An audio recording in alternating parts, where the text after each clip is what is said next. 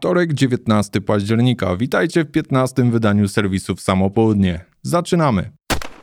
Jak podaje serwis Guns.com, niemiecki producent broni Heckler Koch przedstawił ostatnio pistolet HK-USP z przebiegiem 200 tysięcy strzałów. Nie byłoby w tym nic dziwnego, gdyby nie informacja, że w broni nie została wymieniona żadna część, nawet sprężyny. Na wyposażeniu polskich służb USP występuje głównie w podstawowej wersji ze zdublowaną obustronną dźwignią bezpiecznika i w odmianie Tactical z gwintowaną końcówką lufy przystosowaną do montażu tłumika huku. Pomimo, że dwie wspomniane odmiany stanowią większość, można także natrafić na przeznaczone do sportu pistolety HK-USP Expert. Do głównych awarii broni należą pęknięcia płaskiej sprężyny dwupalczastej w szkielecie broni, jednak nie są to częste awarie, a wiele pistoletów osiąga bezawaryjnie bardzo duży przebieg.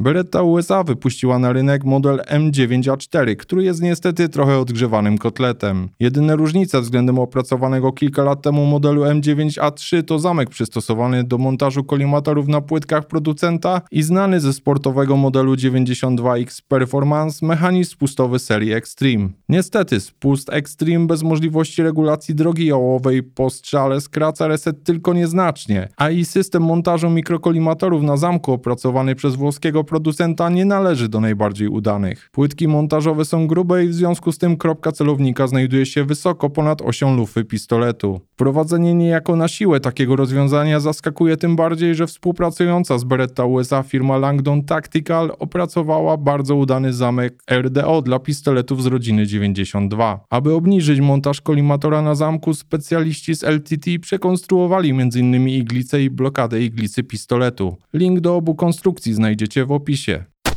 Jak podają zagraniczne media, amerykański producent broni firma Smith Wesson przenosi swoją fabrykę i główną siedzibę ze stanu Massachusetts do Tennessee. Powodem przenosin jest antybroniowe nastawienie władz stanu Massachusetts. Cały proces budowy nowej fabryki ma kosztować blisko 150 milionów dolarów. Władze stanu Tennessee są gotowe przyjąć potentata na amerykańskim rynku broni z otwartymi ramionami, proponując teren pod budowę fabryki za symbolicznego dolara i ulgi podatkowe. Firma Smith Wesson została założona w 1852 roku i należy do najstarszych producentów broni w USA.